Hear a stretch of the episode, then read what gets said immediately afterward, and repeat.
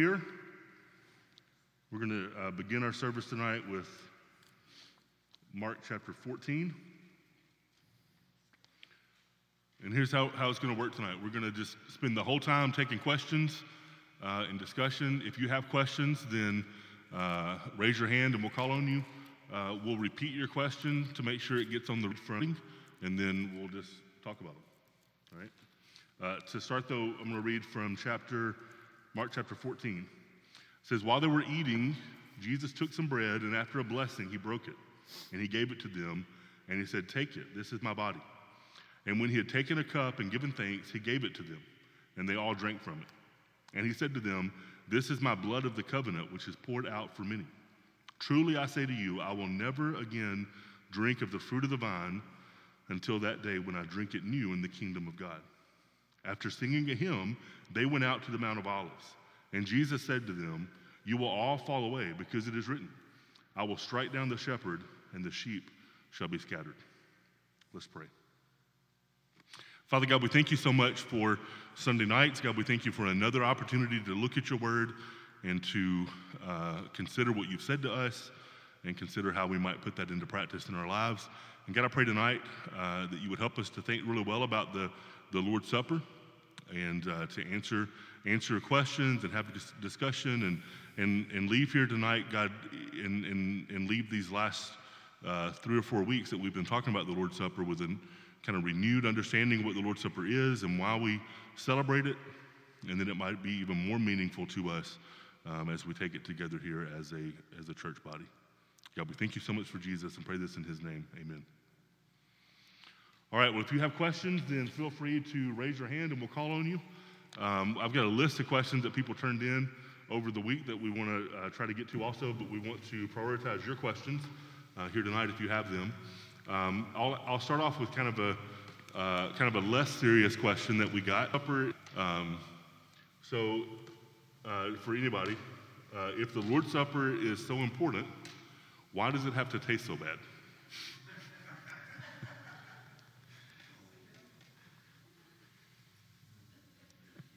For any, any, anyone, any of y'all.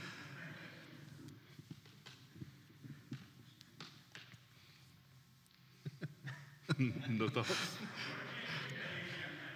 Oh man, everybody's looking this way. I don't know. Well, I'll, say this. I, think the reason that it tasted so bad for a while is because uh, during COVID, we were trying to do everything we could uh, to be to be wise with how we did things in our worship services, and and so one thing that we did uh, was we had that those prepackaged Lord's suppers, um, so that we didn't have to pass the plate around and each person um, you know, we, I guess we did pass the plate, or, and we came up and got out of the plate for part of the time. But, but that way you weren't touching the bread and, and maybe getting your fingers on other people's and, and stuff like that. Uh, and for whatever reason, that prepackaged stuff just tasted really, really bad. Um, hopefully, what we're using now is, is better. Um, so I, I, think that the, the interesting thing about the about that, that that question is we if we think about uh, why we're doing it, right? And we think about uh, the body of Christ, the blood of Christ, what Christ went through on the cross.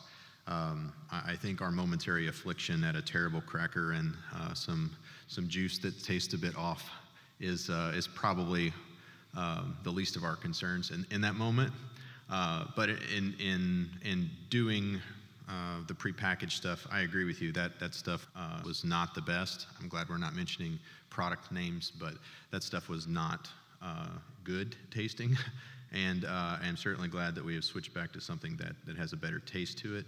Uh, I certainly hope that it's not off putting, but again, I think if we're considering what we're doing and what we're uh, memorializing as we take the juice and take the cup, we realize that um, that's sort of a first world church problem for us to endure some sour juice and a, and a stale cracker as we remember what Christ suffered on the cross. Okay, uh, a little bit more serious question. Maybe this will be a good question for, uh, for you, Josh, or for Matt. Um, we had, the, we had uh, that baptism this morning in, in, the morning service, if you were here. Um, and we talked some uh, last week about who should uh, take part in the Lord's Supper. And one of the requirements was uh, that it be a believer and that the believer be baptized. And so, uh, one of y'all want to talk about kind of the, the qualifications for baptism, how we, whenever, whenever someone comes and says they want to be baptized, um, how do we talk that through with an adult or with a kid um, and decide whether we think that person's ready to be baptized or not, and then um, how that relates to the same kind of qualifications, whether someone's ready or not to participate in the Lord's Supper.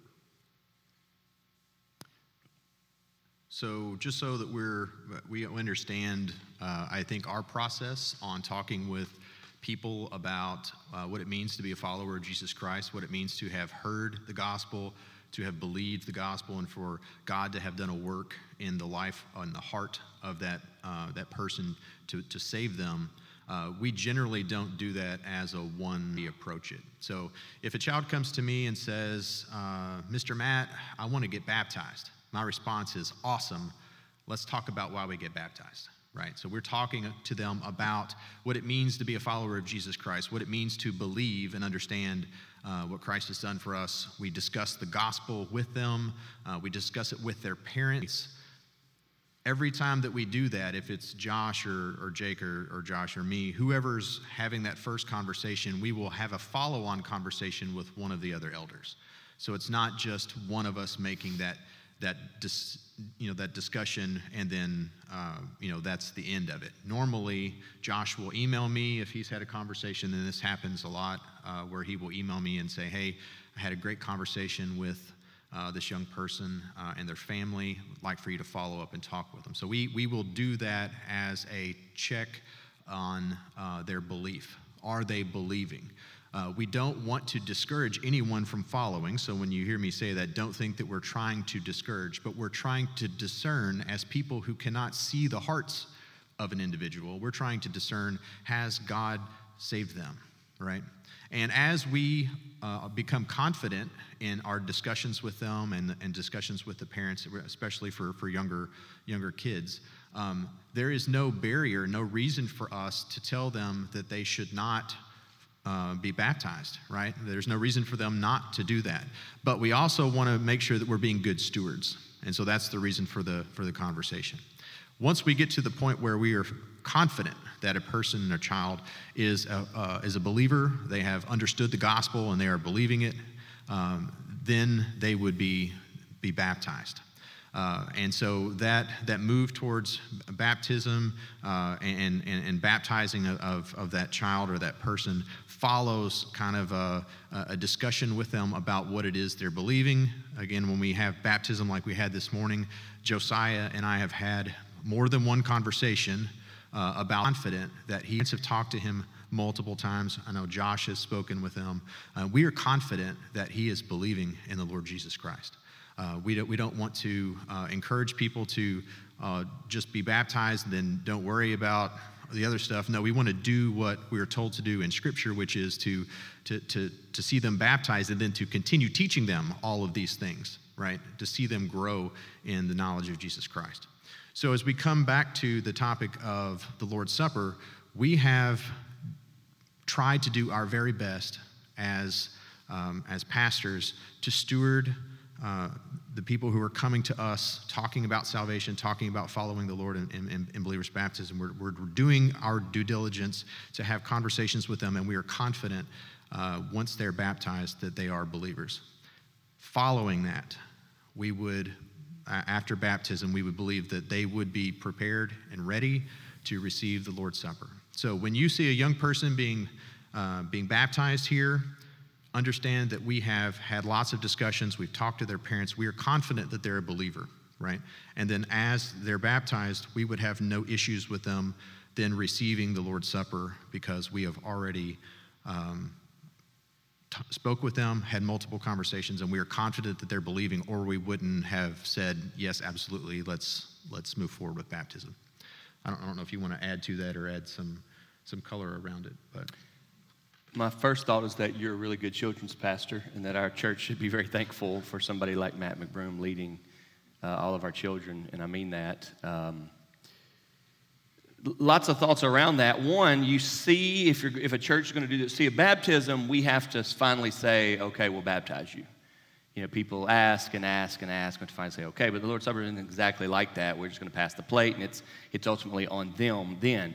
But through relationship and discipleship, hopefully we're talking to people like that. There were people here, we didn't take the Lord's Supper today, but there are people here today that know that they should not be taking in the Lord's Supper because we have talked to them about that. All right?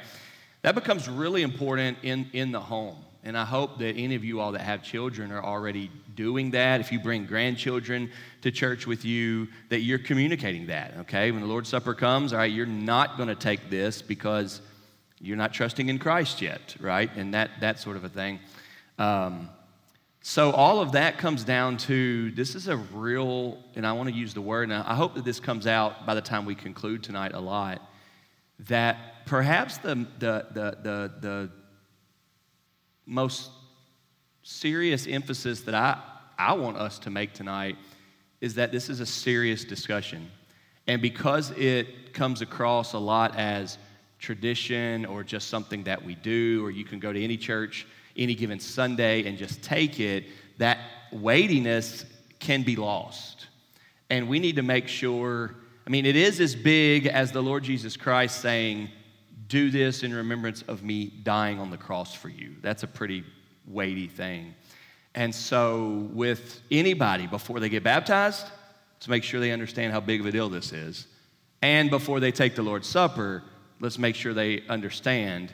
Now, again, that's not going to happen right there in the pew as it's being passed out, but let's make sure that somebody has talked to them and discipled them and cared about them enough to make sure they're knowing this is a really, really big deal. Well, and, that's why one thing we said last week was we're asking who can serve the Lord's Supper. It's important for the person that's uh, kind of leading that part of the service to be able to, uh, first of all, understand what the Lord's Supper is and, and, and why we celebrate it, and then be able to, to explain that in a, in a kind of short, compact way in a few minutes as we're observing the Lord's Supper and, and give those warnings about why, why you should or should not participate. Uh, do you guys have any questions? We've got more questions written down, but I want to give you all opportunities. Drew? A great question. If, uh, if, if the Lord's Supper is so important, why do we not observe the Lord's Supper here every week? And we talked, we talked last week about how some, uh, in, in some churches, they do have the Lord's Supper every week, in other churches, once a quarter, once a month. Uh, we normally do it once a month. That's an advancement from what we used to do, was once a quarter back uh, a few years ago. Um, you guys have thoughts on, on that? Why do we not have the Lord's Supper every week? I don't necessarily think how frequently you do it determines how important it is. That's first half of the answer. Um, it's a big discussion, but I don't think the Bible says you have to do it every week. I don't think it prescribes that to us. I think you could say that it maybe seems that way in the book of Acts, that when the church gathers, they do it, but not just a, a direct thing. Um, it does say when you do it, or when you come together, or as often as you do this, do this in remembrance of me. Uh, it is worded like that. Um, so then it becomes we ought to be doing it. We ought to be doing it regularly, frequently. It ought not to be forgotten, skipped over, missed. And Josh Womble gave the example last week that he remembers early on here we took it every quarter, and then one day it rained and we canceled, and one day he missed, and next thing you know, it had been nine months and he'd never even seen or heard of the Lord's Supper in our church. That's clearly not enough to be having any substance to it. Uh, now we do it every month. Um, yeah, so I don't think it.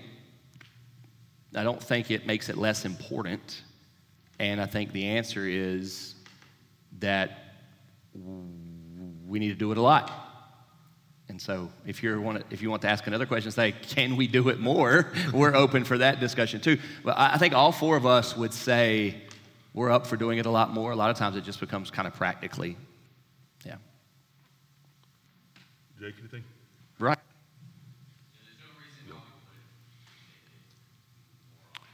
Right, right, for sure. Yeah, for sure. Yeah. I would, I mean, we don't have to right now see a show of hands, but uh, I would love to hear. We, have never done that before. I would love to hear from our congregation in large. You know, bulletin insert next Sunday when we've got, you know, all the people here and say, hey, do you wish we took it more often? You know, and if everybody was like, yes, I've been wanting for that, then we would probably go, okay, we need to be taking it more often. Yeah. You know, a lot of a lot of what we're a lot of this whole discussion surrounds what does the Bible say. Uh, in, a lot of these questions that are going to come up later, that are even written down here, and some that you all may ask, does the Bible give a hard and fast rule versus what's the wisest thing to do based on the principles that are in the Bible? And, and like you mentioned, there is no prescription. You must take the Lord's Supper every week. There is that passage in Acts. I think it's in Acts chapter 20, maybe when Paul's in Ephesus, and it says that uh, that the church gathered on the first day of the week for the breaking of bread. Um, but it, but even that doesn't say that they gathered they gathered every first day of the week for the breaking of bread. It just the day the the week that he was in town, they gathered on the first day of the week for the breaking of bread. Um, and maybe they did every week. Uh, we don't know. In in earlier in Acts in chapter two, it seems like uh, it seems like maybe they were observing the Lord's Supper every day. Uh, and, and so there's no, like I said, there's no like rule, there's no prescription of, of this is what you must do. But we try to take the principles that are, that are in the Bible and try to apply them as best we can. Um, uh, but like Josh said, I think we would all be fine with taking it more. I've, I've been in a uh, part of a Baptist church before where we had the Lord's Supper every week at the end of the service. It was kind of like that was kind of like the invitation, the Lord's Supper, and it was kind of a way of saying that, you know, yes, we're agreeing with, with the message, the gospel that's been preached here today, and we're in this together and that kind of thing. Um, uh, but there's no hard and fast rule you must do it this many times or this often or, or whatever. Ms. Jetty?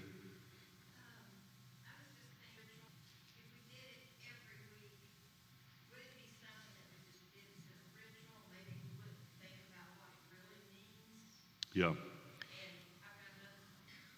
Okay, well, let's, ask, let's, let's answer that question first. So, so that question is, if we, if we did have the Lord's Supper every week, would it become, uh, would, would it become kind of a, just kind of a ritual that we did, and, and it would kind of lose its meaning? Well, the, the, the, the way that I answered that who can get baptized along with the kids question, that, that, that's what I'm thinking needs to be emphasized this whole hour tonight. Uh, shame on church leaders, shame on church people. If anything we do in the name of Jesus is just ritual. If you sat in a pew today just because that's what you do on Sundays, then we're wrong. I mean, it's, it's more serious than that.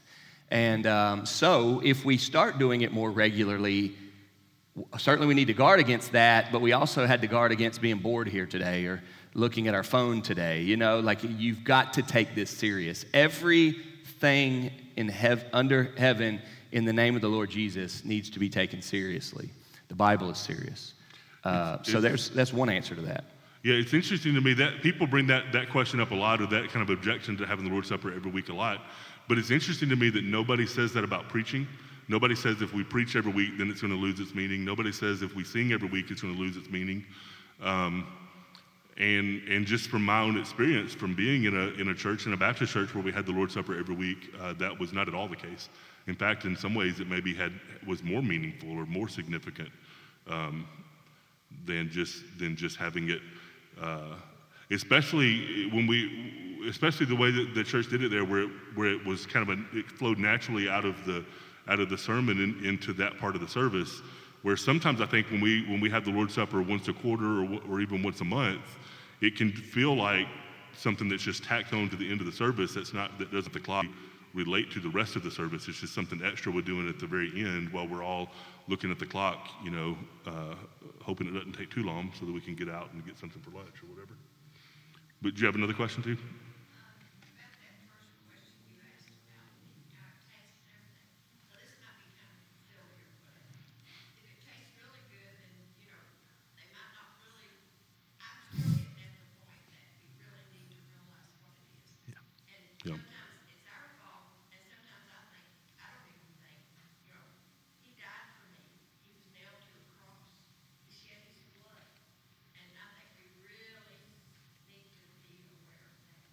Yeah. Yes, kind of the same thing Josh has been getting at. That it's. It, It's Yeah. a good thing it's not sweet tea, Miss Jetty. I would have had a big, a big one. Yeah, that's a good point. Well, in that passage in, in 1 Corinthians uh, 10 and 11 that we've been reading a lot over the last few weeks, that's one of Paul's critiques of the church in Corinth is that when they gather for the Lord's Supper, they're doing it. They, they, they it seems like they would have the Lord's Supper as part of a part of a larger meal, um, and, and and and one of his critiques is that it seems like they're that meal has become kind of an excess where the people that are really wealthy bring a lot of food and a lot of wine and they uh, kind of gorge themselves on food and even get drunk on wine in, in the church service. Um, and while the poor people don't have as much to eat and don't have, uh, don't have that, and, and that's one of Paul's critiques is that it shouldn't be this big excessive thing um, where, where it, again, it loses the, the meaning and purpose of it. Yeah. Uh, did somebody else have their hand up? Um, it, Paul does say two times in 1 Corinthians 11, as often as you do this, as often as you drink this. So interpret that how you will, but it's, it's not saying every Sunday, every worship service. It is saying when you do it, do it. It's often certainly could mean every Sunday. I'm not saying it doesn't. Could. But it says as often as you drink it. Uh, while you all are thinking of other questions, somebody has their hand up right now. Uh, there's a there's kind of a big question that, that we got this week, um, and it, it's it's kind of a kind of a three part question, um, and they all kind of relate to each other, and it, and it goes to something we, we discussed some last week. So so the first part of the question is kind of just kind of more general, and then then there are a couple more specific questions that that relate to it. So first of all. Um, should we celebrate the Lord's Supper among subgroups of the church? So, for example, are, should, what, is it okay for our youth group to have the Lord's Supper as a youth group? Uh, perhaps at youth camp or, or at, a, at a youth retreat or something like that. Is it okay for our women's ministry to, ha- to, to celebrate the Lord's Supper together as part of a women's ministry event separate from the rest of the church? Is it okay for the men's ministry to have the Lord's Supper as part of a men's ministry event? Um, and even a little bit more extreme than those things, even like a, would it be okay for a Sunday school class to get together and have the Lord's Supper together as a as a Sunday school class or something like that? What do, what do y'all think about that? Uh, so I think there's a lot of variance on this one, um, and I don't I don't think any one answer is right and any one answer is wrong. Uh, I think Womble has even made it pretty clear uh, over the last couple of weeks that uh, the Bible does not give clear guidelines or specific guidelines on when it should be taken and when it should not be taken. What, what groups need to be present, what groups uh, should be or shouldn't be, all of that. And so I think there's flexibility on this uh, from the Bible's perspective. Um, for me personally, um, I hesitate to say that it should be done at like a youth camp or or um, a men's retreat or something like that. I, I would probably err on the side of not doing it in a situation like that. Um, but another situation that I don't even know if you mentioned uh, was like taking the Lord's Supper to shut-ins. Uh, I that's- know. That's the next question. Okay. All right. I'll wait on that. Um, and, and again, so the reason that I, I pause and say that I, I don't know if I would do it in those situations is not, uh, I, don't, I don't have a verse that I can point to and say, well, I think this is the reason why I wouldn't. Uh, I just would default to, I'd rather it be the whole church taking it together uh, all of us together being reminded that Jesus died for us, that this is his body broken for us, his blood shed for us. Uh, and I'm not saying that if it's done in a smaller setting that it takes away from that meaning by any means, uh, but maybe it's part of just you know churches I've grown up in or, or things like that. But I would default to saying uh, let's hold off on those situations and just take it together as a congregation. Uh, and so then more a little bit more specific. What about taking the Lord's Supper to shut-ins or to nursing homes or kind of the same question, but even a little bit more specific? I'll So- continue. Uh, so I was going to say about that, this is where I feel like my logic on the other one kind of contradicts because I think I'm a little more open to taking it to shut-ins um, and, and taking it with them. Now, I personally have not done that. I don't know if, if any of you all have, uh, but I could I think I could be persuaded that that's okay and acceptable, uh, that it's essentially the church going to that person who's unable to be in attendance with the rest of the congregation uh, and partaking of the Lord's Supper there. Um, but again, I could probably be persuaded the other way and say, well, no, maybe we shouldn't do that. Uh, so again, I don't think the Bible is clear on saying one is right and one is wrong. I think there's flexibility in there, uh, but that's kind of my thoughts. I don't know what you all think. Um, I, I, think if we just stick with what Scripture says, I, I, think the ideal situation, because in Paul's writing here in Corinthians, he's talking about divisions in the church. He's talking about there being factions or this person is aligned with this I'm with her, this person is aligned with this pastor, uh, Paul and Apollos, or um, you know I'm with this particular group of people, and and the, the desire is for there to be unity in the church.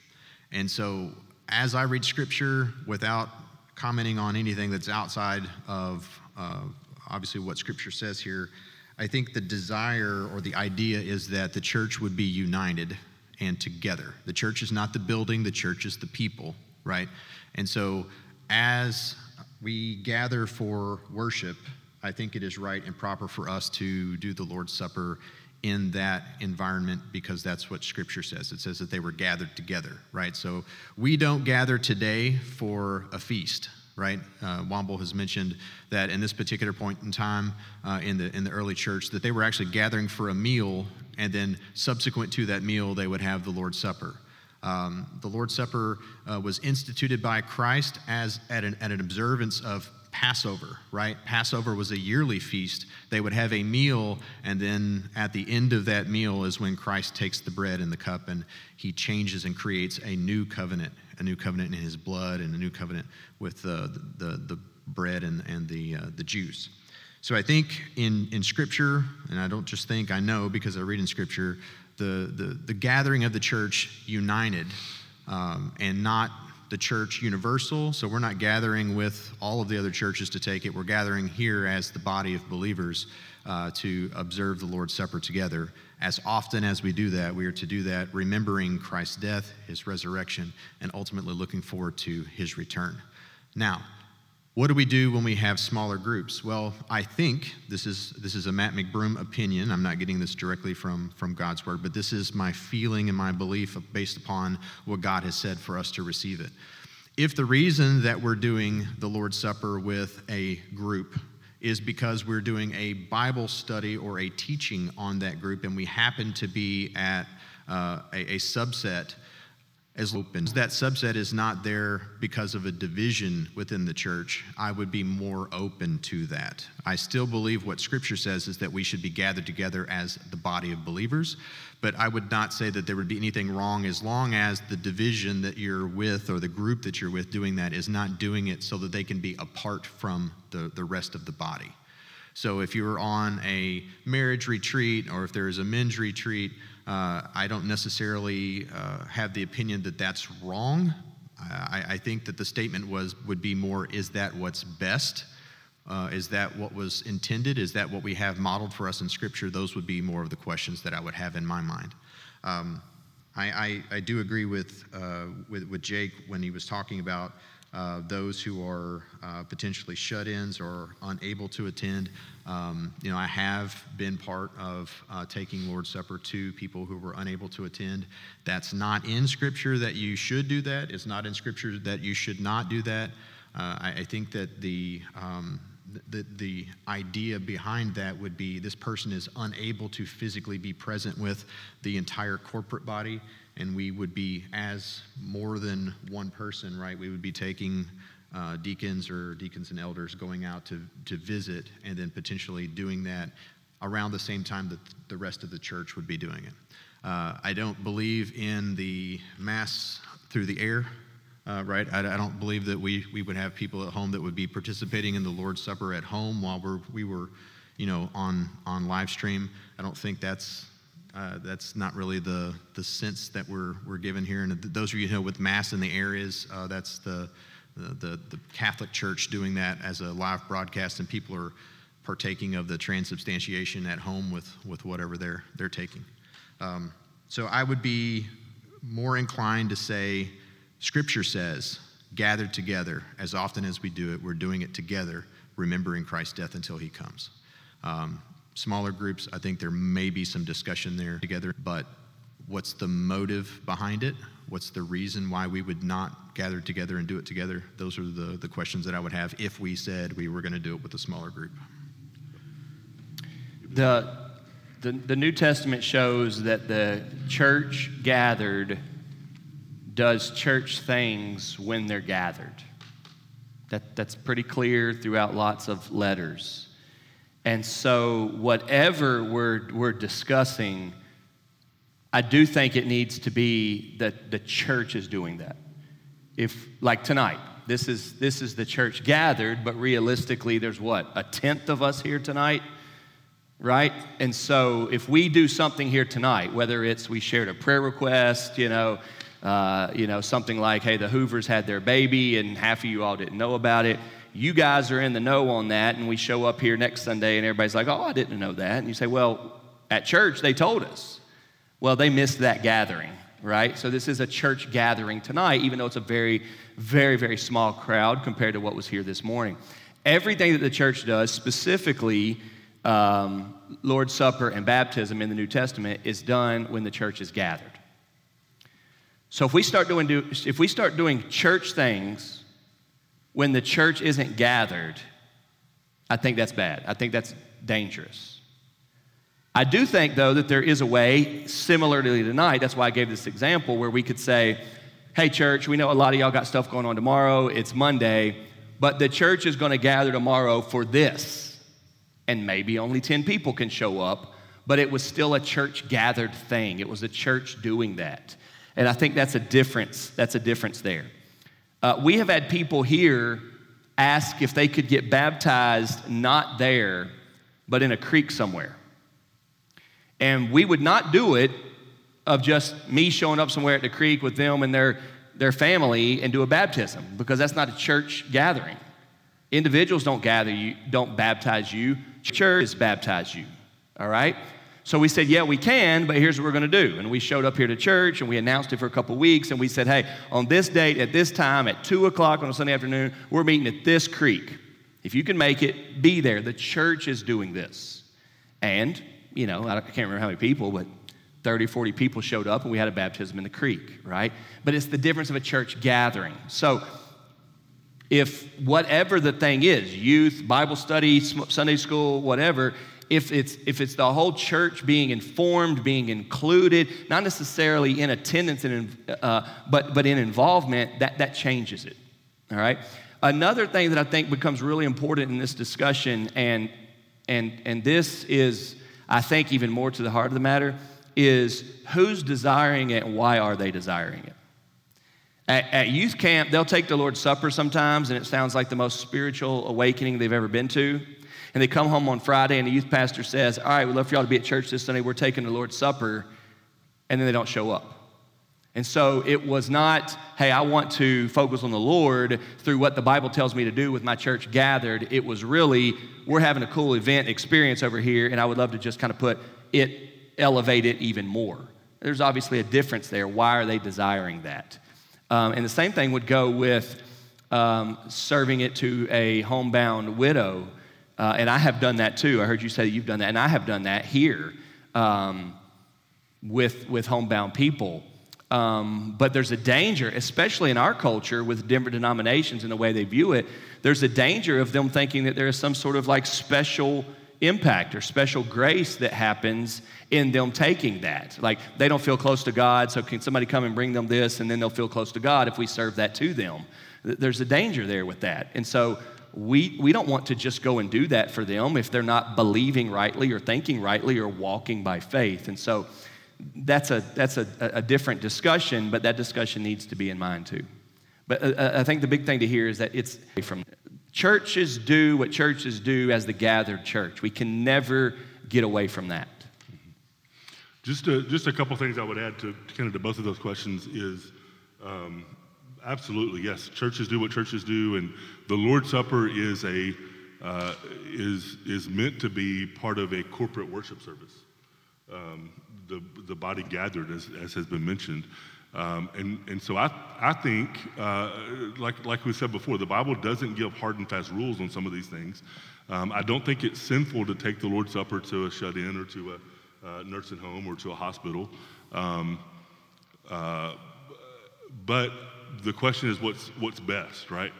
Um, and unfortunately, there's, there's some situations in life where, for example, there, there's some situations where there are people in life who, uh, who believe the gospel and are saved, but are not able to be baptized. And there's nothing that, that we can do about that. There's nothing, there's no, there's no kind of physical fix for that. Just for whatever reason, because of their sickness or, or, or whatever, they're not able to be baptized. And that's unfortunate. We wish that they were able, able to be baptized, but because of their situation, they're not. Um, and I kind of think about uh, a widow or a, or a shut in or someone in a nursing home kind of in, in a similar situation, kind of in the same situation that we can we can take a group of people, two or three or four people, to the, to them to celebrate the Lord's Supper with them. Um, but that's not the same thing as being part of the corporate worship service. You know, we can take a handful of people to go to the to their home and sing hymns with them or sing songs with them, and that's great and that's good. But that's not the same thing as being part of the corporate worship service, um, singing together, right? Um, and, and it's unfortunate, but but that may just be a situation where there's no fix for that. And if we remember what the Lord's Supper is, part of the Lord's Supper is that horizontal uh, aspect where, where we're, we're preaching to each other in the Lord's Supper. Uh, but there's also the vertical aspect. And remember, Paul says, and uh, he says, as often as you meet together, do this in remembrance of me. Uh, he quotes Jesus saying that, do this in remembrance of me. So we're looking backwards at what he's done on the cross. But he also says, until I come. And so we're looking forward to when Jesus is going to come and, and we're going to have the marriage supper with him here on the new earth, right? Um, at the second coming. And, and, and when we have the Lord's Supper, that's meant to, to help us to kind of long for that to happen. Uh, long for that day, even, even as it's appropriate that, that we had the sermon we had this morning uh, as, as we're going into this, this whole discussion. And so, in situations where you're not able to partake in the Lord's Supper in a, in a corporate setting, um, the hope is, uh, I think the, the best situation from that, or the best outcome from that, is that it would just cause that longing for Jesus to come back to be even, even stronger. The day when the Lord's Supper is, is not, not done anymore because the Lord is here with us on the new earth and we're, and we're, we're with Him kind of face to face, right? Um, and, and for the same reason, the first question about should, should smaller groups. But one caveat to all that um, in Acts chapter 2, verse 42, uh, the, the early church is described there, and that's where it says that they devoted themselves to, uh, to the apostles' teaching and to prayer and to the breaking of bread uh, and to something else. I forget, there's four things there, right? And then in verse 46, just a few verses later, it says that they were daily breaking bread together and taking their meals in each other's homes. Last week, I argued that, that, that that's the Lord's Supper. When it says breaking bread, that's kind of a kind of a, uh, a, a, phrase that refers to the Lord's Supper. And so if that's what that is in Acts 2.46, after all that I've said about, uh, about it being a corporate thing and about it being best to do it corporately um, and, and not in smaller groups, smaller kind of subdivisions of the church, it, if that's the Lord's Supper there, it seems like maybe, we don't know for sure, but it seems like maybe in the early, early church in Jerusalem, they were meeting in, in each other's homes right? For the, for the Lord's Supper in smaller groups for the Lord's Supper. And so, so that's why I'm saying it's not a sin to do that, and we should be, we should be wise in how we put all this together and, and try to make the best decisions that we can. Um, and, and then finally, one, one more thing about, about something Josh said in your sermon this morning. Um, especially with the, with the issue of like shut ins and widows and nursing homes and that kind of thing, part of what can lead us to make the decision that we come down on is kind of sentimental things, right? These are people that we love, these are people that we know, these are people that we have a relationship with, and people that we have a history with, and people that we want to, uh, we want them to be involved in as much as possible. Um, and, and so one danger is that, that that can kind of creep into our decision making, and we can make decisions based on what we want and what we would like to, to happen versus what we think the Bible says uh, is, is, is best. You know, this morning you were saying uh, we should never come to the Bible and read what it says and then say, well, I'm just going to do whatever I want and we'll figure it out at the end, right? We'll work it out when, when the Lord comes back. We'll see who's right and who's wrong. And so when we're trying to make these decisions, I, I, I think we should, um, as much as possible, take take other considerations in you know into consideration situations physical situations and things like that but our, our the heart of our decision should be based on the principles that the bible says around around these issues um, kind of the opposite of that question now the third third part of this question is kind of the, kind of the opposite so we had someone uh, ask today and it's kind of a kind of a long uh, setup but i wrote it wrote it all down uh, so this is someone who who volunteers in the nursery a lot or at least some, okay? And said, I, I, feel really awkward or uncomfortable taking the Lord's Supper. So, so these other these two questions before were about who should take the Lord's Supper. This question's about who should not take the Lord's Supper. Okay? So I feel really awkward or uncomfortable taking the Lord's Supper when I'm working in the nursery. I'm usually so busy taking care of kids. There had even been times when I was literally in the middle of changing a dirty diaper when the tray uh, has been brought to the door. I feel like it's hard for my mind and heart to be in the right place, and it can be hard to really reflect on what I'm doing. I don't want to just go through the motions. Is it okay for me to skip the Lord's Supper on those weeks when I'm in the nursery? So I, I would say absolutely. Uh, I mean, we've we've got scripture that tells us to to do some uh, self-examination before we receive the Lord's Supper, and if, because of where you're serving, you are not um, in a mind state or, or prepared to receive the Lord's Supper, I would say that um, you know that's up to the individual. They can they can choose not to receive it in, in that. And again, we, we we say this every time that we have Lord's Supper. We're not observing who is and who isn't taking it. Right? It's not that's not the purpose for us to have it passed out and for us to glare at you as you receive uh, the Lord's Supper to, to, to, to, take it or not take it. So that is up to the individual. What I would hope we would do from a, um, a serving perspective is to make sure that we have the opportunity for that person to um, either swap out and take some time uh, where if they want to receive it, they cannot feel rushed in having to do so. Um, certainly would want to make sure they have the opportunity not to be scheduled each time that we do have it so that it ends up being like your example that you gave about missing once or twice when we did it quarterly and then next thing you know it's six months so uh, that has gone by um, but i certainly do understand um, you know where they're coming from with with that in changing diapers and things like that, that's not exactly your focus at the moment. And so I, I, would, I think what we may need to discuss is just when we know that we're going to do it, can we have someone else who would be able to step in and allow those people who are serving to, uh, to do the self examination, not be rushed in that, and receive it? Um, I'm going to take this and run just for a second, if that's all right. Um, whenever we have uh, Lord's Supper, one of the things that we do is we do try to make sure that anyone uh, who is in the church who is um, a, a, person who could participate in the Lord's Supper has an opportunity to take it. Uh, it is not our desire that anyone should be excluded because we do have this view that the church uh, receiving it. Uh, so when we have the Lord's Supper, we do take trays to nursery, we take trays to e-kids, we take trays to youth uh, that are elsewhere in the building as we're doing that. And um, I, I, know personally, uh, I have led discussions uh, every single time that we have the Lord's Supper with uh, our e-kids group. I am there with them to discuss why is it we take the Lord's Supper. We have several in our e-kids group that are uh, followers of Jesus Christ and have been baptized. We talk about what uh, took place at uh, the institution of that, what Christ was saying the juice represents, what does the bread represent. We talk about the need for us to do the self examination. Uh, normally, we will have um, uh, a brief kind of time to, to discuss that. I will pray with the kids, and then those that are receiving it, I will lead them through, uh, through uh, taking the, the juice and the bread. Um, the same thing is happening with our youth. So just because they're not physically sitting in here doesn't mean that there's not someone who is having that discussion the same way that we have in here with the adults. We're having that same discussion with those groups. Now, if you're a person who wants to go back and kind of discuss some things that we've discussed already, well, why shouldn't we potentially bring them all in here and have it all together?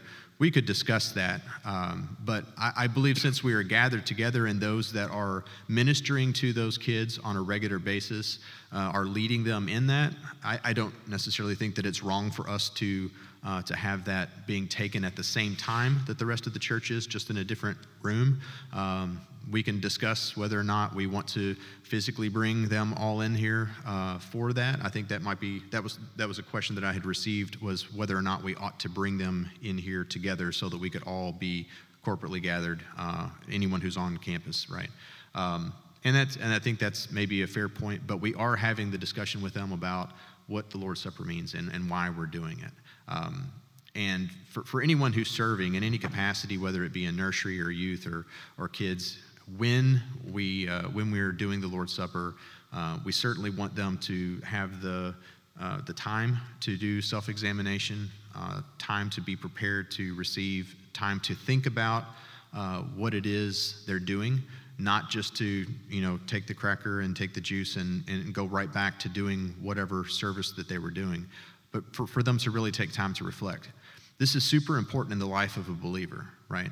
We, we want people to, to understand that we are remembering Christ's death and resurrection until he comes. This is, this is our remembrance of him. And as much as we, you know, we have talked about the, the aspect of, of taking it together and then remembering what Christ has done for us, we want them to have that opportunity. So uh, if we can serve you and lead you better in that. If I don't, I don't know exactly who this was that asked this question, but if you want to talk to us but, uh, later about a way that we can make uh, receiving the Lord's Supper um, uh, better, uh, if we can serve you better in that and, and make it so that you don't uh, feel like uh, you, you, you can take it at that time, um, you know, we want to do that. Uh, we, we, certainly understand if you say that you, you know you're, you're not mentally prepared, you're, you're, you're, you're not wanting to take it at that time, but we, we don't want it to be because you're so busy doing other things that you can't take the time to, to receive it. Any other thoughts about that? I mean, I, I, would say that it's, it's never wrong to decide not to take the Lord's Supper, right? If your conscience, if your conscience says that you're not in the right place or whatever, then never go against your conscience on that, right? But and then that's also, uh, you know, we've kind of mentioned it a few times how important it is that the Lord's Supper is part of a worship service. It, it is a little weird. I, have been in that situation before in nursery, and just out of nowhere, here comes the bread and the and the juice or, or wine or whatever, not as not as part of a worship service. Um, um, for, forever, I mean, for the last 2,000 years, there has been so much uh, disagreement on this. You all have friends that are very involved in church and, and are probably saved. They go to different denomination churches than us, and their view on this is, is quite a bit different. Ours is, it is a memorial. It is remembering Christ. It is focusing on that. That that's what it is. I don't want to say that's all it is. I don't want to say it's only that. I don't want to use any term that makes it seem minimal, okay? But it is it is remembering. But there are lots of people and lots of other denominations that are way in a different direction than us, and we disagree with that. And that's a lot of what means when you use the word term sacrament, which we don't use, that there is a special dose of grace that you get from taking that, which we do not believe that. We think that it's just a remembering. And so, in that chain, train of thought, you could be doing anything else in the world. You could be mowing the grass and just somebody toss you a piece of bread and take it. And because of the way they view it, they think you just got closer to God through that. But because we think it is remembering, we don't think you're remembering if you're not focused on Jesus and what he's done for you and you're changing di- diapers and you're kind of stressed out.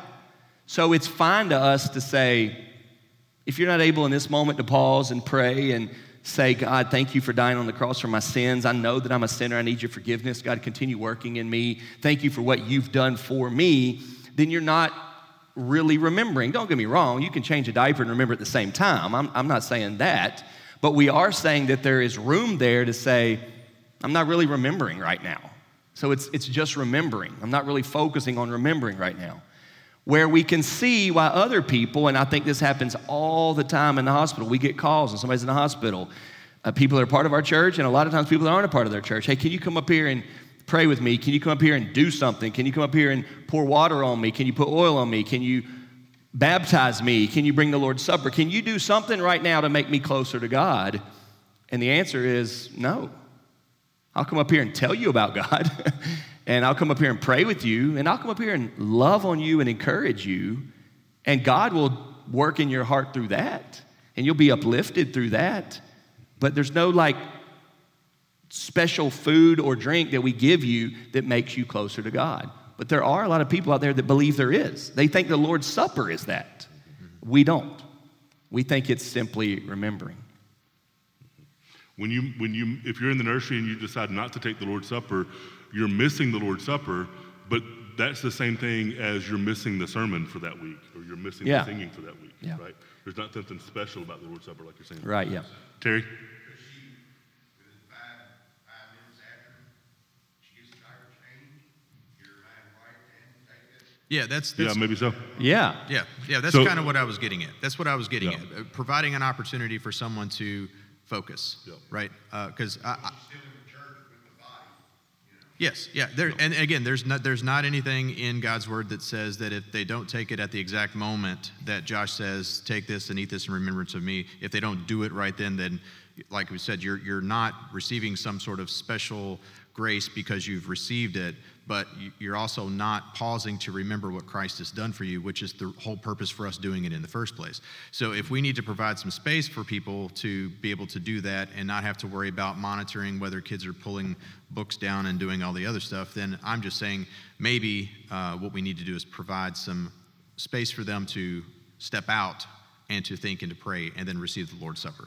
That's, that's really what I was getting at. For the recording, that, that question was, can the person in the nursery take a few minutes, uh, you know, get finish changing the diaper or whatever they're doing, and then take, you know, five minutes or so by themselves and, and take the Lord's Supper rightly? And absolutely. Yeah, and our desire ultimately is that as pastors, we want to lead people to have right relationships with God. First of all, we want them to come to know Him. We want them to follow Him in believer's baptism, and then we want them to continue to follow Him each and every day of their life. And if we can do that by giving them a few extra minutes to step out and, and, and pray and do some self evaluation to receive the Lord's Supper, there's nothing, in my opinion, that is wrong with that. Again, we, we don't have in Scripture the early church saying that the nursery workers received the Lord's Supper this way, right? This is sort of the problem we have because we have uh, a larger church and a ministry. If we were in someone's home, uh, again, uh, in the context, context of being like on a mission field, right?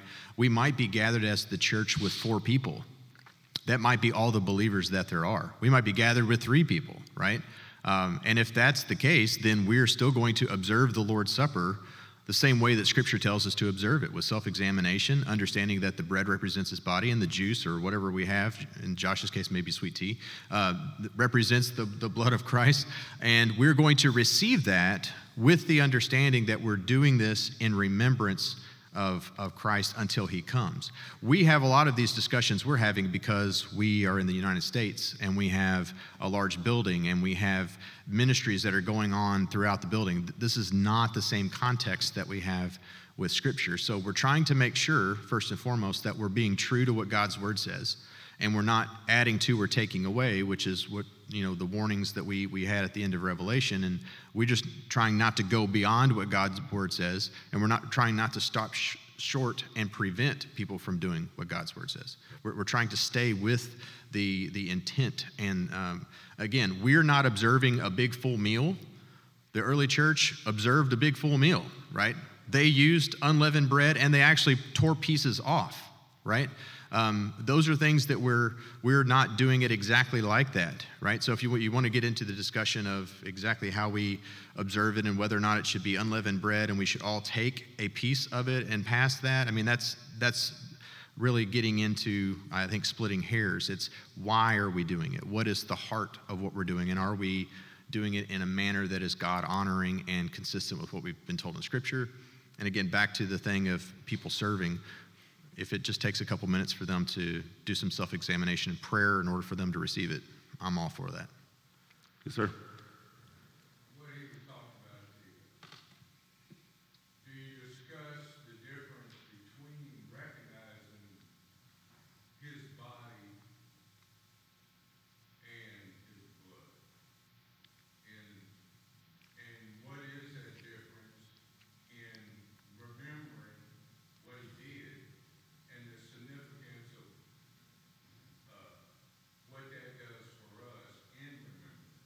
Yeah.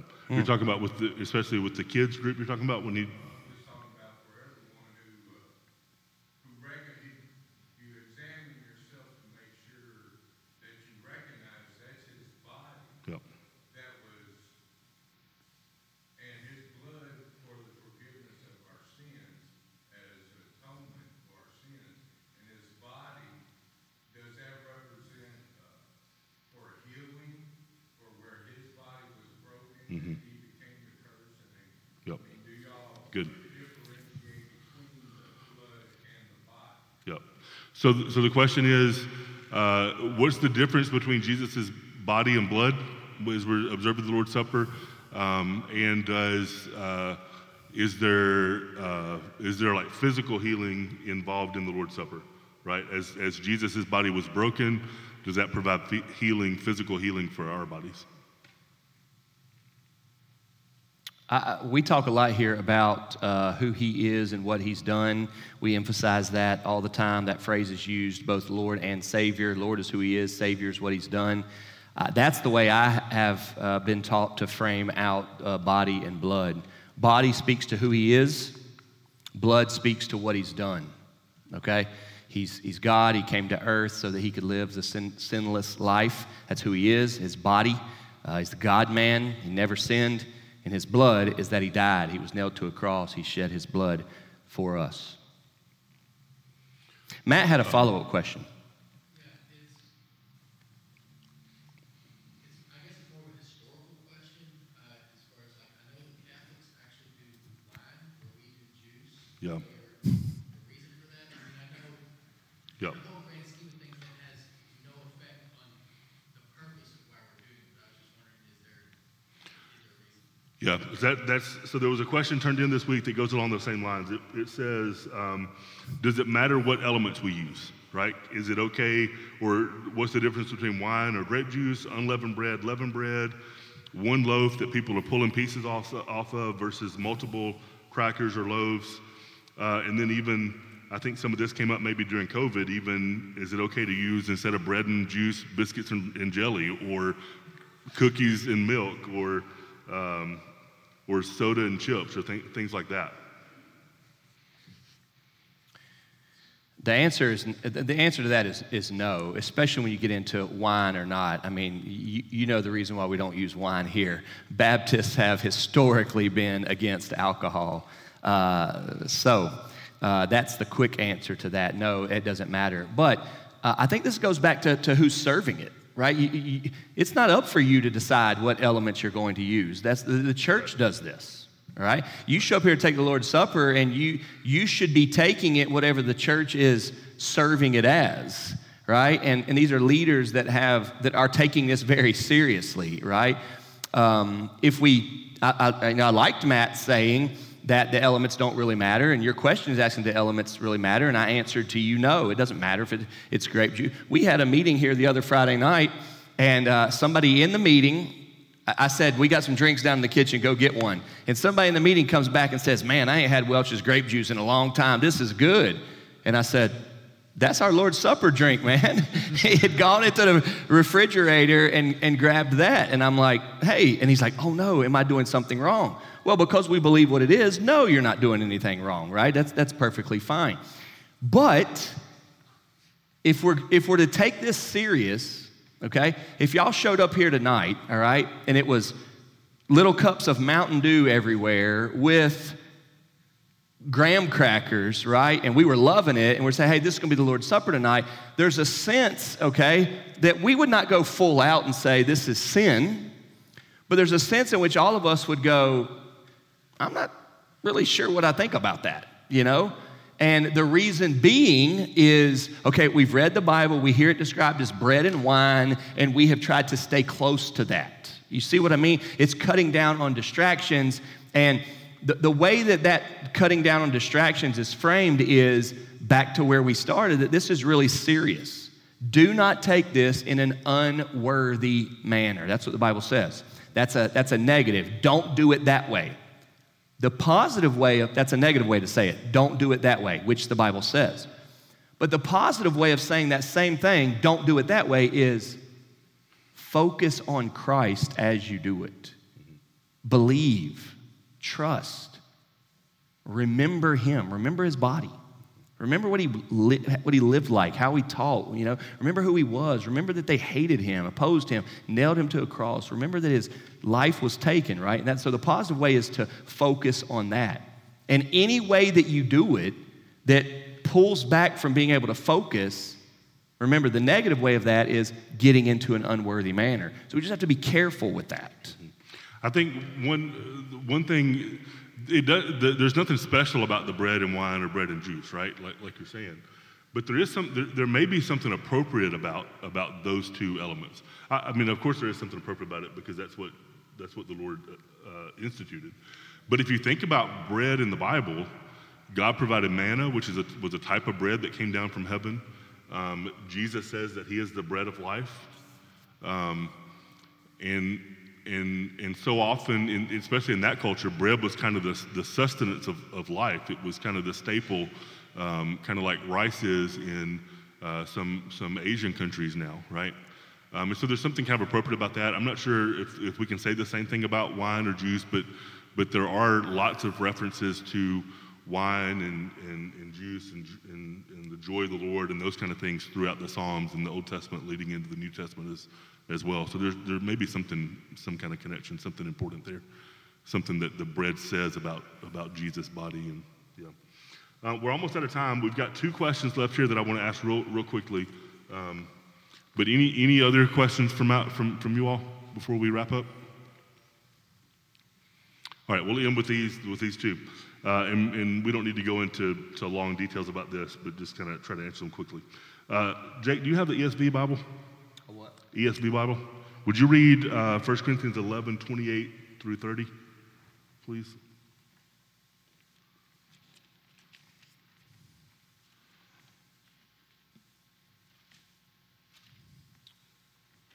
Twenty-seven. Twenty-eight through thirty. Twenty-eight through thirty. Let a person examine himself then, and so eat of the bread and drink of the cup. For anyone who eats and drinks without discerning the body eats and drinks judgment on himself. That is why many of you are weak and ill, and some of you have died. But if we judged ourselves truly, we would not be judged. But when we are judged by the Lord, we are disciplined, so that we may not be condemned along with the world. So, yeah, that, that's good. So, so we talked over, over the last few weeks about examining ourselves and those warnings before we partake in the Lord's Supper. Uh, so th- this question is about that passage where people literally, really, for real, getting physically sick and dying because they took the Lord's Supper in an inappropriate way. I believe that is what Paul is saying. And if Paul is saying it, uh, and uh, it must have been known uh, or there had been reports of that for him to have been saying it. And I believe that it's absolutely possible for them to have been made ill if they were doing it in, in an you know irreverent manner. Mm-hmm. Um, we certainly see much more miraculous uh, things done in Scripture beyond people just getting sick for dishonoring God and the Lord's Supper. Uh, we see fire coming from heaven and consuming uh, idols, or, you know, people who were worshiping idols. We see cities destroyed. We see dead raised who had been in the grave three or four days. Uh, there's lots of things that occur that are beyond uh, our explanation, but they're not beyond God's. So I, I, do. I would say yes, it is entirely possible. And, and often, often guilt and um, can have like physical manifestations in, in life. Mm-hmm. I totally agree, and I think that uh, you will not find many people that would be bold enough or confident enough to say that, uh, but I think it's absolutely a possibility. If you are claiming to be Christ, claiming to be a follower of Christ, a part of a church, and all that, and you were just totally dishonoring Him in some way in your life, hidden sin, I totally think God could make you ill, make you weak, make you sick, even here cause you to die because of your rebellion against Him. Now, we would not be able to 100% identify that's why that happened. And people get on their high horse at times and try to do that. So you may not know somebody bold enough or confident enough to do that, but I do absolutely think that's a consideration. All right, and so then we've talked about over the last few weeks about what the Lord's Supper is and why we have the Lord's Supper, what it represents. Um, last week, we talked about who should partake in the Lord's Supper, and we said, or I said, uh, someone who's a believer, who's been baptized, who is a member in good standing of a local church. Um, and then we talked about the not a specific age, but old enough to know what's going on, to know why they're taking the Lord's Supper, that kind of thing. Uh, so then this final question. Um, other, as already, already been mentioned, other denominations, other Christian groups have other views of the Lord's Supper and what it's for and, and who can participate. So, should we take part in the Lord's Supper or the communion or Mass or whatever it's called at other types of churches that have a different understanding of what the Lord's Supper is, why we have the Lord's Supper, what it does, and who can participate? Um, I can speak directly to that from personal experience, and uh, I would receive the Lord's Supper if the denomination and church were like faith, like minded on, on what uh, the Lord's Supper is and what we're receiving. But uh, I would abstain from receiving it uh, if they had a, a, significantly different view of what it was, transubstantiation, something like that. I would not receive Mass if I was at a Catholic church because their uh, view of it and their proclamation by administering it is different than my understanding of what God's Word says.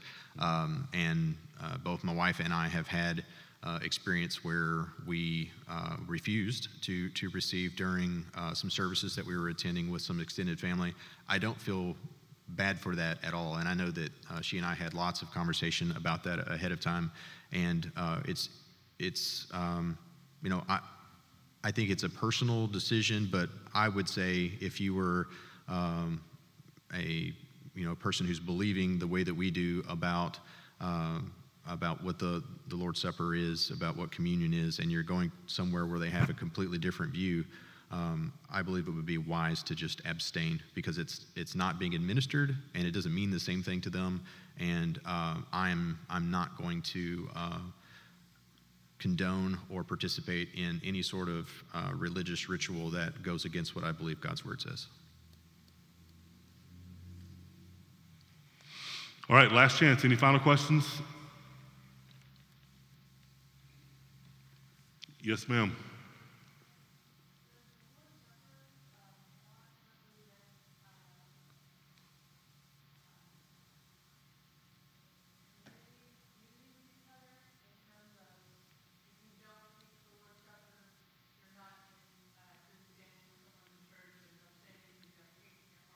Yeah. Okay, good, good question. Do, what does the Lord's Supper, or is there an element of the Lord's Supper that represents unity among the body, among the church? And does abstaining from does abstaining from the Lord's Supper mean that that there's disunity, uh, or if there is some type of sin or problem between people, should you abstain until that's taken care of? Is that right? That's, that's a great question. Yes. And that, that, that speaks to the very heart of what we've been trying to emphasize this whole time is that it, it is to be taken seriously. We are to be focused. Uh, I think that every time we do the Lord's Supper here, we say three things. If you're not a believer, we ask you nicely to not take it.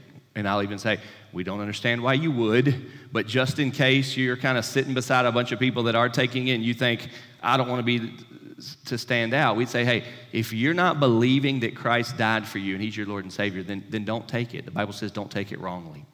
The second thing that we would say is if you're not baptized, don't take it. We think baptism is the first step of saying that you're, that you're a believer. And the third thing that we say, and this is the answer to your question, is you may be baptized, you may be a believer, you may be a part of church, but if you're not, if your heart's not in the right place, if you're not repentant of your sins, if you're not trusting fully in the Lord, then don't take it. And the, the very thing that you just described would be an example of that. Don't take it wrongly because it is the way we view it, it is a remembering that Savior Jesus died on the cross for my sins. Therefore, my sins bother me. Therefore, I repent of them. And if you're not repenting of them, you're not believing what that is. So don't take it wrongly. And, and this is something we haven't really talked about at all, but, um, but Jesus died for our sins individually to forgive us, but Jesus also died for, to build his church, to establish his church, to build his church. And part of that is the unity of the body that, that we have. And, and we talked about that horizontal aspect to the Lord's Supper, but that all goes back to the cross as well, that, that that's something that, that Jesus is working among us. Um, the Holy Spirit's working among us because of what Christ did on the cross for us. We, we have spent every Sunday night in February discussing this. Josh Womble's done a great job of leading us through it. I think perhaps the very best thing that has been said about it is the Lord's Supper has a vertical aspect to it. This is about you and God. And it also has a horizontal aspect to it. This is about you and your church family. Okay? That was really good when Josh Womble said that, and you've got to think about it like that. This is not just you showing up between God and you're trying to get something right that way. This is about the other believers that you're taking it with too. All right, thank y'all so much for being here tonight. We're a little bit over. Let's, uh, let's pray and, and we'll be dismissed. Father God, we thank you so much for a good discussion. God, we thank you for your word. And God, we thank you for how your Holy Spirit works in your church, that, that you've spoken to us in your word, um, and, and then you've also given us brothers and sisters in the faith to help us to understand that word together. And God, we pray that this discussion we've had tonight, these questions that we've uh, thought through tonight, and the conversations that, that we've had about them, uh, God, we pray that you would use that to help each one of us understand the Bible better. Um, God, we pray that, that tonight every single one of us here has heard something that helps us to understand what your word says about baptism.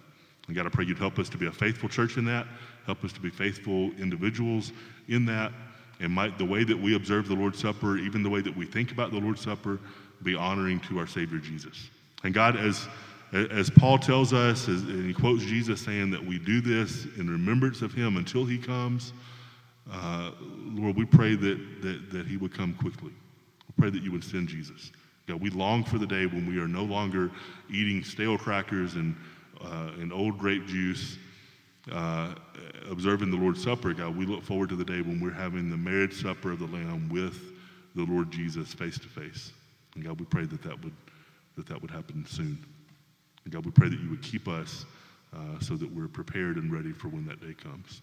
God, we thank you so much for Jesus and pray this in his name. Amen. Thank y'all.